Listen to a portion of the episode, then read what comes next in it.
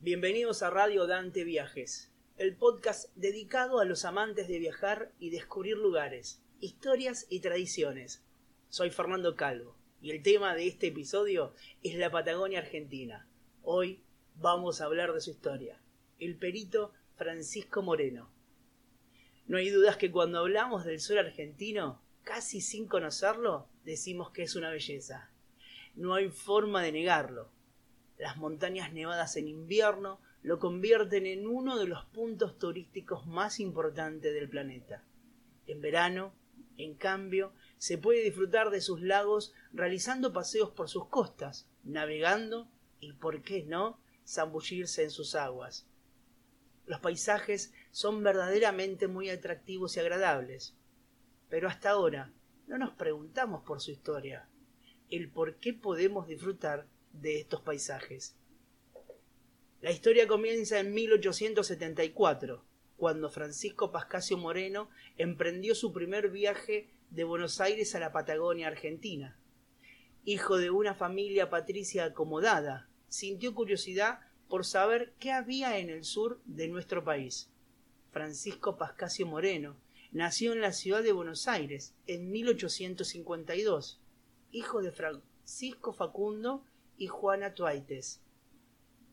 Este hombre, quien tuvo tres hermanos menores y una hermana mayor, impulsado por su espíritu de aventura, el interés por aprender sobre la geología, la historia natural, la flora y fauna de la región, fue haciendo grandes descubrimientos. A su paso por la localidad de Carmen de Patagones ya había recolectado numerosos cráneos, puntas de flechas, puntas de lanza y sílices tallados. Estos cráneos dieron origen a nuevos estudios antropológicos que fueron publicados en París y despertaron el interés de estudiar a las razas indígenas de América del Sur. Este viajero colaboró en las divisiones territoriales, en las divisiones limítrofes con Chile, país que en ese momento se disputaba con Argentina dicho territorio. Durante su segunda expedición convivió con nativos del lugar, conociendo costumbres de las tribus, de aborígenes como los pampas, los tehuelches y pehuenches, que estaban en esas tierras mucho antes que cualquier visitante. Aun así, Francisco Moreno mantuvo muy buenas relaciones con los caciques del lugar. Tal es así que uno de los caciques lo siguió en su primera visita al lago Nahuel Huapi. Todas las expediciones de este hombre aventurero estaban respaldadas por los políticos que se encontraban en ese momento al mando. Francisco Moreno transformó estas expediciones en algo más que presencia en esta parte del territorio argentino. Luego de tanto viaje y de tanto descubrimiento, en su última expedición a la Patagonia, Francisco Moreno es capturado por un cacique local que se encontraba al frente de la guerra que su tribu llevaba a cabo con Buenos Aires. Las relaciones habían cambiado totalmente.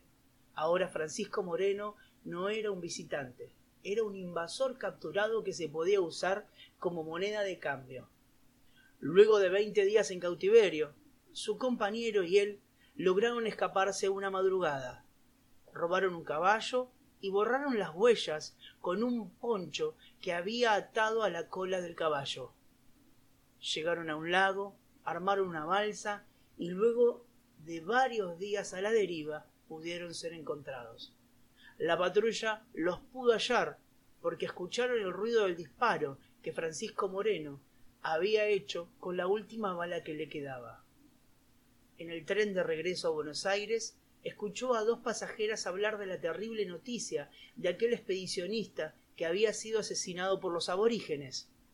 Francisco Moreno se presentó con las señoras y éstas no le creyeron por estar irreconocible. Al llegar a Buenos Aires las cosas habían cambiado, y por no regresar a tiempo con los resultados de la expedición, perdió su empleo. Luego de varios años de no visitar la Patagonia, fue requerido por las autoridades para convenir los tratados de los límites con Chile. Con pruebas irrefutables y astucia, Francisco Moreno logró que Argentina ganara 42.000 kilómetros cuadrados de territorio, entre ellos lo que hoy se conocen como Esquel y Trevelin. Luego de su intenso trabajo como perito, renunció y se dedicó a otra vocación, la educación. Transformó la quinta en la que vivía en el primer comedor escolar del país, en donde albergó a casi doscientos chicos. Francisco Moreno decía que ningún chico podía aprender a escribir la palabra pan con la panza vacía. Trabajó en innumerables proyectos educativos, instaló bibliotecas públicas, aseguró la educación gratuita e implementó las escuelas ambulantes para quienes vivían en zonas alejadas. Francisco Moreno tiene la particularidad de haber conquistado territorios sin fuerza militar y su trabajo como perito fue pagado con tierras a la orilla del lago Nahuel Huapi.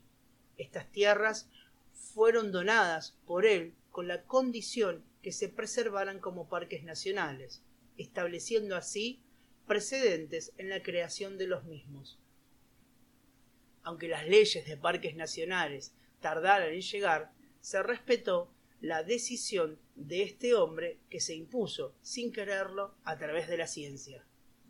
Francisco Moreno murió en noviembre de 1919 y su última voluntad fue la de ser enterrado a orillas del lago Nahuel Huapi. Hoy sus restos descansan junto a los de su esposa en lo que conocemos como la isla Centinela. Cada embarcación que cruza frente a la isla hace sonar tres veces la bocina para rendir honores a nuestro héroe civil. Gracias por estar con nosotros. Les recuerdo nuestra web, radiodante.org, y que pueden contactar con nosotros para comentarios, colaboraciones o novedades escribiendo a redaccione@radiodante.org RG. No olvides seguirnos también en nuestra página de Facebook, Radio Dante.